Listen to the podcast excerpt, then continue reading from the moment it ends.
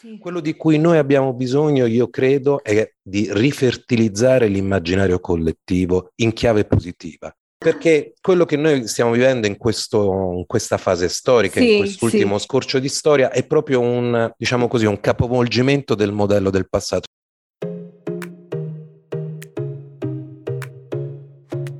Ti diamo il benvenuto su Libera la passione di apprendere, il podcast di Schilla in ogni puntata un ospite importante che attraverso la poesia e la sua storia ci racconterà il valore della passione e dell'apprendimento nel raggiungimento dei suoi obiettivi. Condotto da Silvia Camisasca. Buon ascolto. Buona giornata ascoltatrici e ascoltatori di Schilla. Ci ritroviamo ad una nuova occasione per liberare la passione di apprendere. Lo facciamo come consueto ispirati dalla poesia e da una bella storia, raccontata dal protagonista stessa, una storia di avventura, di vita e soprattutto un onore avere un nuovo incontro.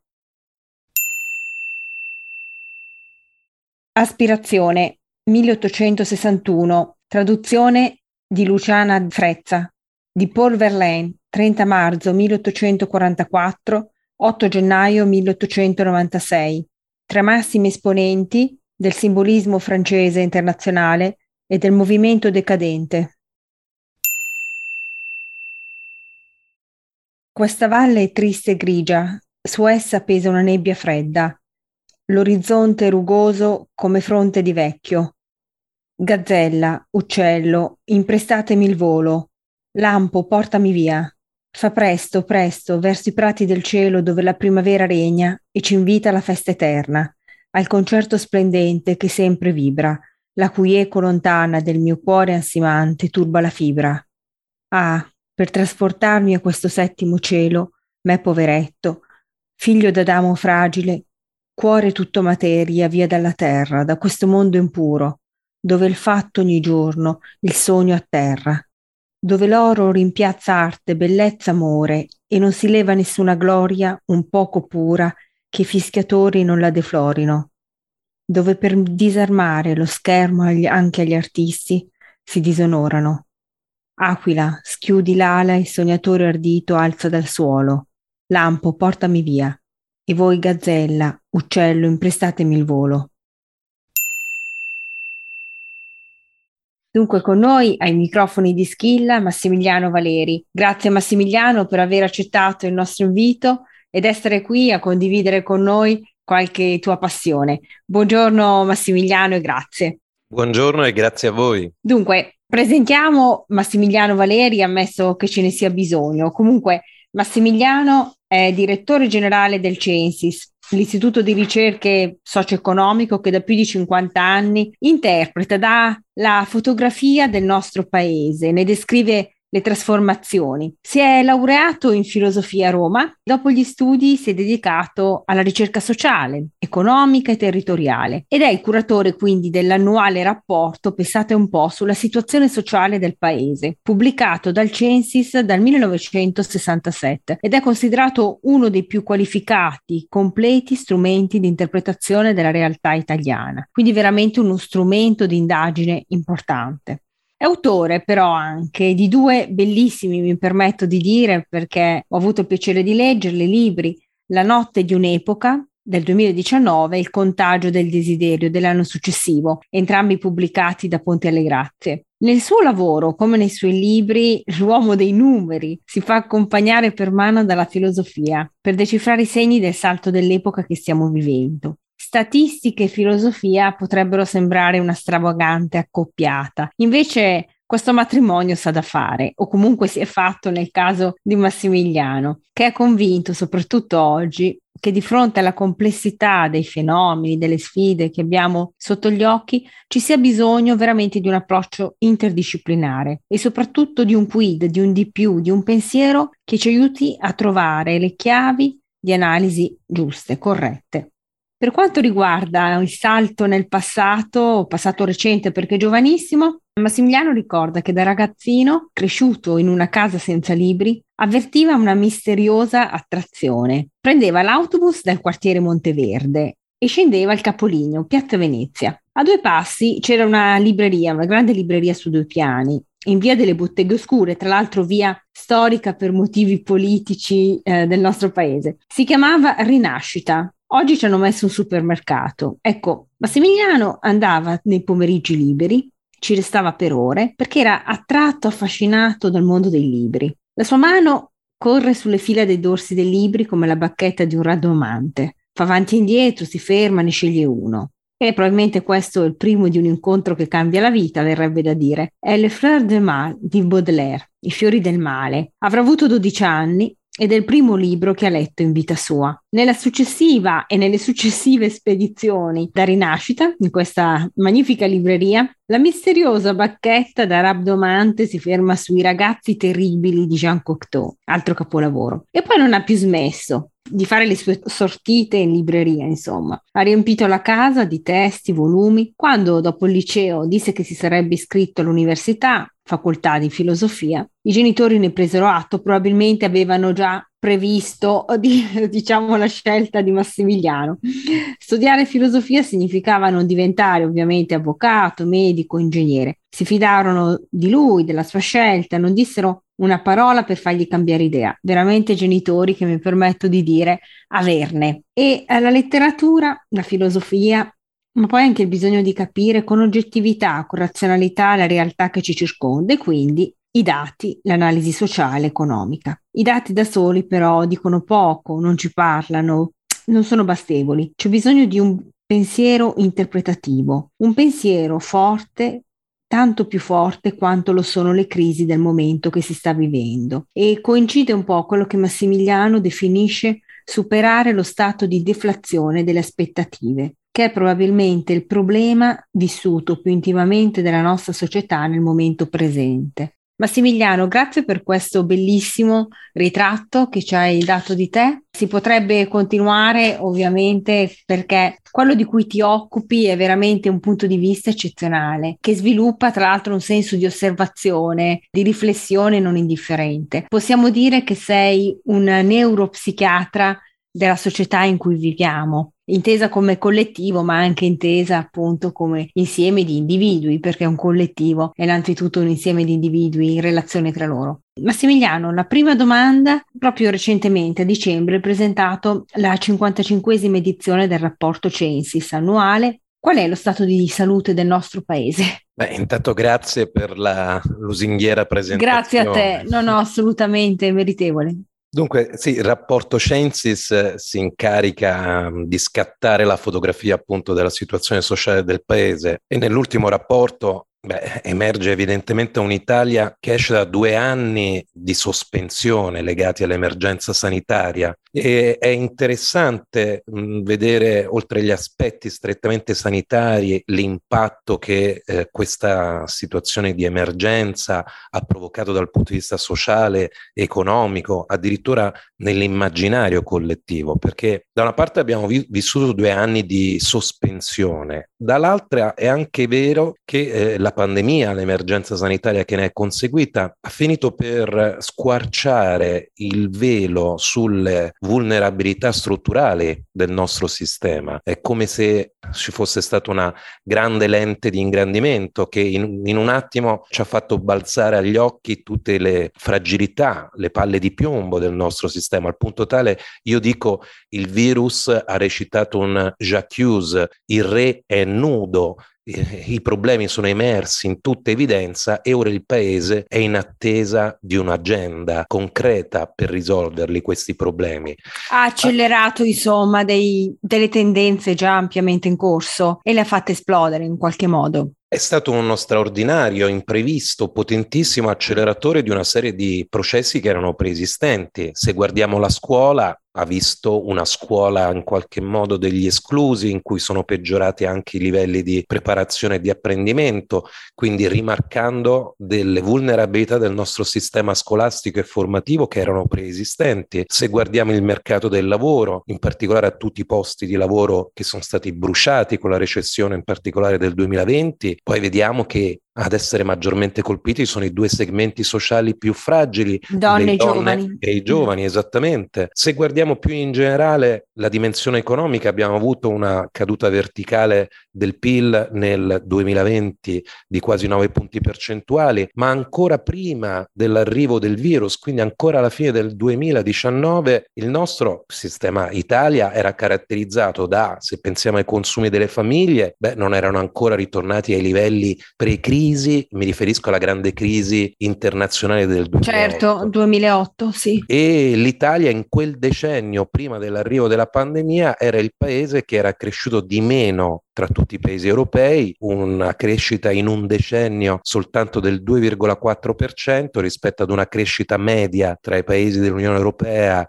del 16,7%. Perché mi concentro su questo aspetto? Perché la crescita economica è lo strumento indispensabile di cui noi disponiamo da una parte per rendere sostenibile la spesa sociale, il nostro grande debito pubblico, ma dall'altra anche per ridurre le diseguaglianze sociali. Quindi noi abbiamo bisogno di una crescita equilibrata, strutturale, duratura. Poi abbiamo avuto un forte rimbalzo dell'economia nel 2021, l'ultimo anno, del 6,5 5%. Il punto è quanto e come saremo capaci di renderla non un rimbalzo congiunturale, ma una ah, strutturale in crescita modo. strutturale, in modo anche da rimettere in moto i processi di mobilità sociale, in modo che le persone possano guardare al futuro con la speranza e la fiducia di poter migliorare le proprie condizioni. Certo, la sfiducia probabilmente deriva proprio anche dal fatto che la mobilità sociale è sempre stata la grande assente dalla, dalla scena del nostro paese paese, quindi è stato un po' un cancro che ha toccato, che tocca da decenni, diciamo un po' la nostra, la nostra società.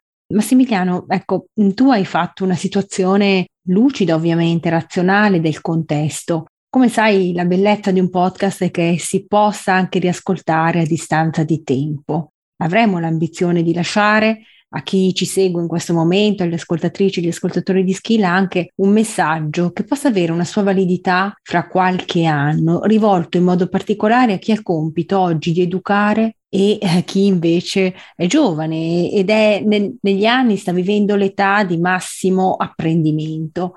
Allora, secondo te, quali sono gli strumenti con cui possiamo guardare al futuro? Qualsiasi tipo di strumento, penso alla cultura, penso alla socialità, penso ad altri, diciamo così, mezzi, la, le relazioni umane, la tecnologia, su cosa possiamo contare o trovare una sintesi tra queste? Mm, queste sono tutte dimensioni che hanno bisogno di interventi precisi, assolutamente dettagliati, con anche degli investimenti importanti. Ma vedi, c'è un, un fattore trasversale a tutti quanti, e, e, proprio perché tu dicevi lasciamo un messaggio che possa essere valido anche più in là nel tempo. Sì. Quello di cui noi abbiamo bisogno, io credo, è di rifertilizzare l'immaginario collettivo in chiave positiva. Restituire Cosa... dei sogni. Esattamente, perché quello che noi stiamo vivendo in, questo, in questa fase storica, sì, in quest'ultimo sì. scorcio di storia, è proprio un, diciamo così, un capovolgimento del modello del passato. Il modello del passato di sviluppo si basava su una tacita promessa, cioè il fatto era un po' un patto sociale non scritto. La promessa che le nuove generazioni sarebbero andate incontro sicuramente ad un futuro migliore di quello delle generazioni che le avevano precedute, in pratica che i figli sarebbero stati meglio dei padri. Ed effettivamente dal dopoguerra in avanti tutto il nostro paese è esattamente quello che è successo. I figli dei contadini studiavano, diventavano medici, i figli degli operai studiavano, diventavano ingegneri, miglioravano le loro condizioni occupazionali, reddituali. Ecco, a un certo punto questo modello è andato in crisi, si è bloccato il famoso ascensore sociale e oggi l'attuale generazione di giovani è la prima nella nostra storia ad essere oggettivamente destinata ad un futuro peggiore, meno appagante, meno soddisfacente anche da un punto di vista esistenziale delle generazioni che l'hanno preceduto. Questo significa che noi abbiamo avuto anche un immaginario collettivo in cui appunto la molla della speranza e della fiducia si è, si è rotta. Noi abbiamo bisogno di ritrovare anche una grande narrazione, e qui uso narrazione in un'accezione positiva, non squalificante, una grande narrazione positiva, perché in questi anni non abbiamo vissuto soltanto una crisi economica o sociale, abbiamo vissuto anche una crisi dell'immaginario collettivo. Se pensi le grandi narrazioni su cui avevamo pensato di costruire, radicare la nostra identità e il nostro benessere, beh, sono tutte un po' naufragate. Venute ad esempio, sì. ad esempio, il grande sogno eh, di un'Unione Europea in cui avremmo potuto trovare una nuova patria senza più frontiere, con un processo eh, progressivo di maggiore integrazione da un punto di vista non soltanto economico, ma anche politico, culturale, sociale. Un riconoscimento reciproco anche tra i popoli, tra esatto. austriaci, italiani, francesi. Sì, questo effettivamente è un po' naufragato. È credo. un po' naufragato quando abbiamo conosciuto l'Europa matrigna di Bruxelles, l'Europa dell'austerity e poi con la Brexit, cioè con l'uscita di uno dei paesi più importanti, dei paesi membri più importanti, abbiamo visto come quel processo era tutt'altro che irreversibile, cioè quello della progressiva unificazione. Quello è un sogno che nasce nel dopoguerra con i grandi padri fondatori che dopo con il trattato di Maastricht che istituisce l'Unione Europea nel 1992, 30 anni fa, si era ulteriormente rafforzato, ma che oggi eh, non è più quel grande... senso di comunità europea viene meno, proprio di sì, comunità. Eh, si è decisamente indebolito, come si è indebolita anche l'altra grande narrazione eh, su cui avevamo riposto le nostre fiducie, cioè il fatto che la globalizzazione sarebbe stata una lettura un po' apologetica, una grande la tavola... madre soluzione. Certo, la, la, grande ricca tavola imbandita a cui tutti si sarebbero potuti accomodare, insomma tutti ne avrebbero tratto benefici e vantaggi, poi invece abbiamo scoperto scoperto che c'erano anche gli esclusi, chi era rimasto indietro, gli esclusi della globalizzazione, quindi anche quella lettura apologetica, quella grande narrazione è un po' andata in crisi certo. e c'è, ce n'è anche una terza. Ecco, Secondo te, scusami, ti interrompo Massimiliano, se, um, poi ti restituisco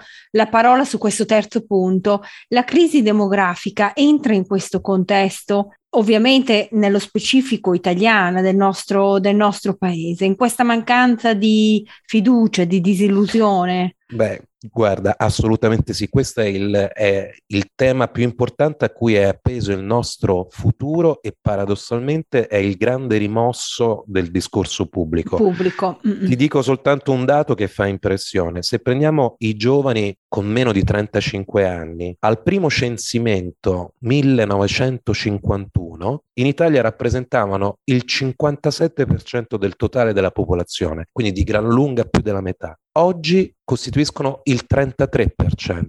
Questo fa capire, quindi sono una, una minoranza, un terzo, fa certo. capire già questo come manchi, come dire, quella forza propulsiva che anagraficamente... Rinnova la società poi. Sì, che anagraficamente si deve attribuire ai giovani. Noi stiamo vivendo una radicale transizione demografica che è fatta da una parte sicuramente dalla denatalità. Ogni anno noi battiamo nuovi record negativi eh, in termini di più basso numero di nascite da sempre, cioè da quando possediamo dati, ovvero dall'unità d'Italia, 1861, Nell'ultimo anno sono nati meno di 400.000 figli, non era mai successo. E questo si accoppia all'altro processo, che è quello dell'invecchiamento demografico, nel senso che al netto degli effetti del Covid, la nostra è una storia di progressivo e ininterrotto allungamento dell'aspettativa di vita. Le persone vivono mediamente più a lungo. Quindi da una parte meno figli, da una parte le persone vivono più a lungo, denatalità, invecchiamento, ma c'è un terzo processo ancora che è cominciato da poco, dall'anno 2015, che è il rimpicciolimento demografico. Cioè, per la prima volta nella storia, dal 2015 in avanti,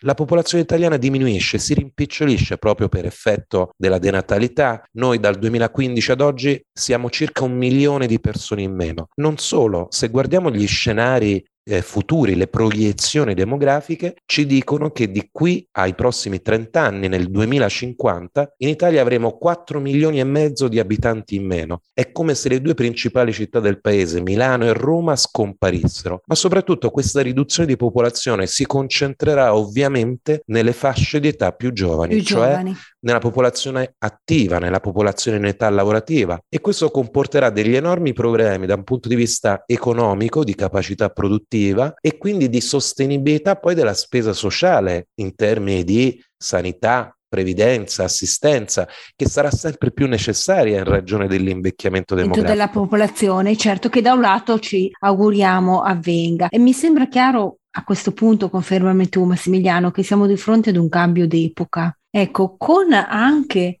qualche opportunità eh, e il risvolto positivo che questo può comportare nella complessità, diciamo, della questione. Secondo te, qual è la via per cogliere al meglio e al massimo le grandi potenzialità di questo cambio d'epoca a livello globale e forse nello specificamente anche nei, tra i paesi del Mediterraneo, direi attorno all'antica civiltà del Mediterraneo. Tu sei un appassionato lettore, hai una formazione umanistica, quindi suppongo abbia qualche pensiero in merito a questo. Guarda, questa è una domanda decisiva, nel senso che per dare una risposta bisogna prendere una piena consapevolezza di quello che è successo, diciamo così, negli ultimi 30 anni, in particolare in Europa. Guarda, sono stati per un certo verso gli ultimi 30 anni sono stati straordinari perché direi che in generale l'umanità, la popolazione del pianeta ha fatto dei progressi straordinari. Il PIL del mondo negli ultimi 30 anni è più che raddoppiato, è aumentato del 130%. La popolazione del pianeta che vive sotto la soglia della povertà è stata drasticamente ridotta dal 36% di 30 anni fa al 10% dell'ultimo anno. Questo non è scontato ed è una bella notizia, ci Questa... dai una bellissima notizia. Beh sì, perché direi che addirittura nella storia della civiltà umana è difficile trovare un momento in cui in un arco di tempo così straordi- ridotto, eh. straordinariamente breve, soltanto 30 anni, si sono conseguiti dei successi così straordinari.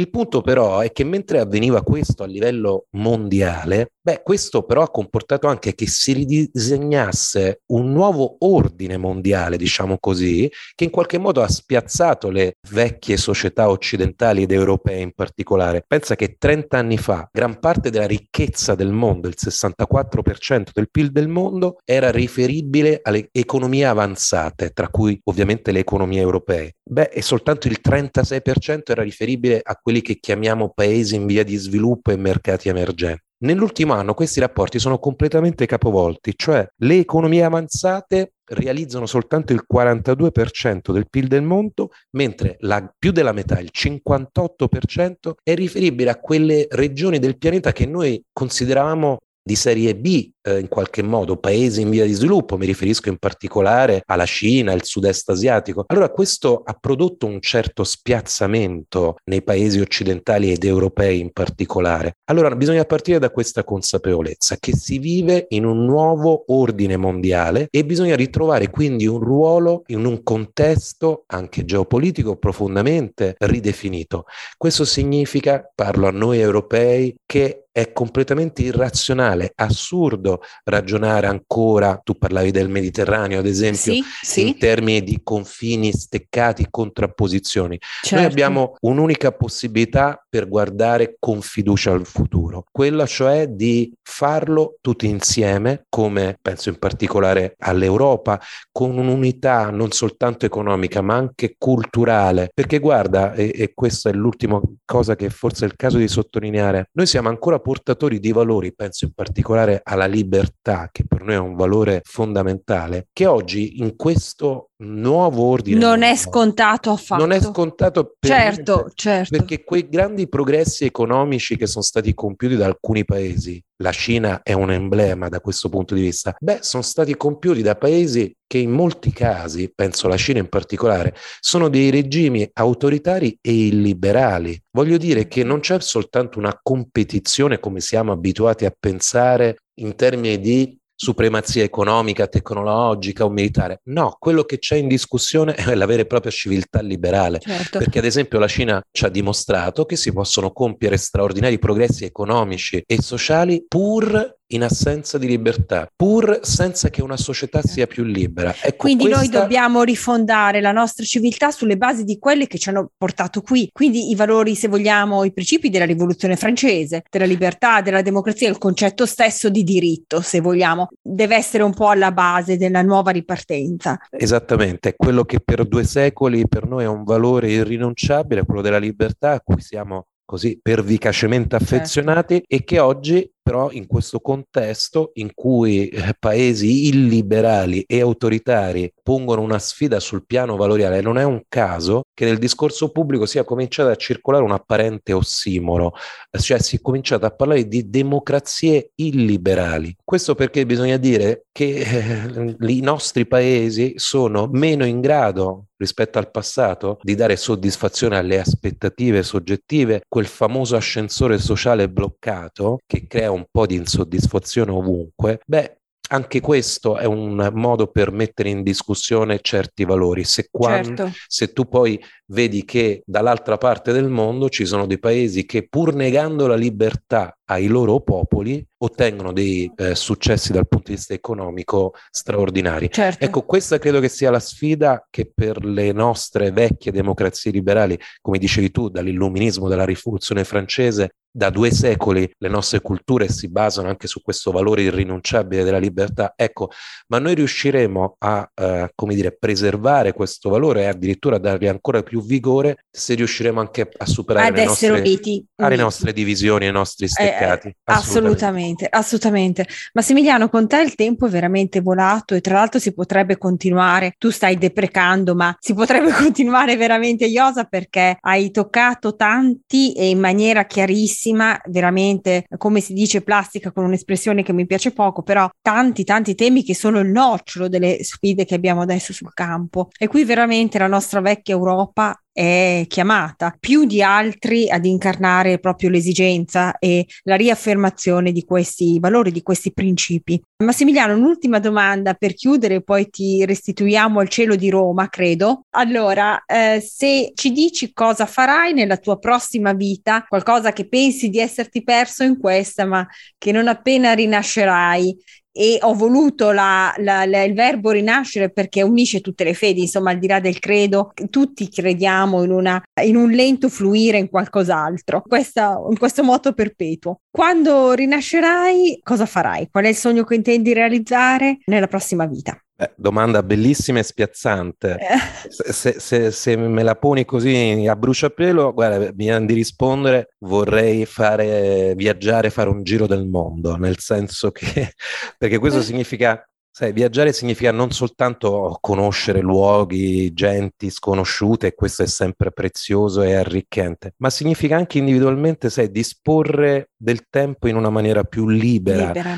Il tempo, se ci pensiamo, è la vera risorsa finita la ricchezza, è un lusso. Di cui disponiamo, veramente. è la vera ricchezza sì, di cui disponiamo sì, ed è finita. E allora po- disporre del tempo in una maniera libera, ad esempio da, da, dalle necessità materiali, significa utilizzare al meglio, significa dedicarlo all'anima, significa utilizzare il tempo anche per sviluppare il senso critico, per domandarsi il, il perché delle cose, che poi il, è la domanda il, più bella. assolutamente. Il buon ozium eh, dei latini e ancora torniamo alle nostre radici, che però non è traducibile con pigrizio, ma è veramente un valore. Massimiliano, grazie infinite per essere stato con noi. È stato un onore e un privilegio ascoltarti e ti restituiamo il tuo lavoro e grazie, buon lavoro e buon futuro. Grazie, grazie a tutti e arrivederci. Arrivederci Massimiliano, io ringrazio anche i nostri amici, le nostre amiche che ci hanno seguito con Schilla, con questo podcast.